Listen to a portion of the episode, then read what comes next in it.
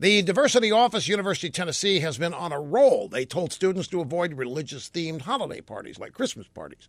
They told the students to stop using pronouns like he and she so as not to offend transgendered students, however few of them there are. It seemed that nobody could stop the Diversity Office from enforcing this left wing claptrap.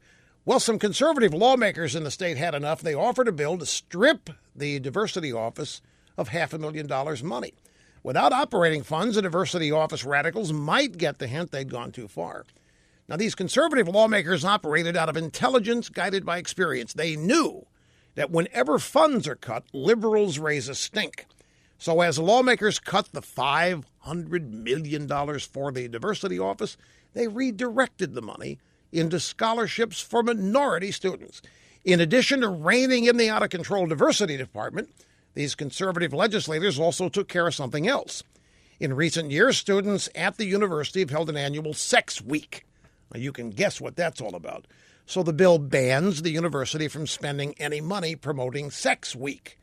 By not signing or vetoing the legislation, Tennessee's Republican Governor Bill Haslam allowed the bill to become law last Friday. There's a lesson here for Republicans in Congress. Use the power of the purse deny the left the money.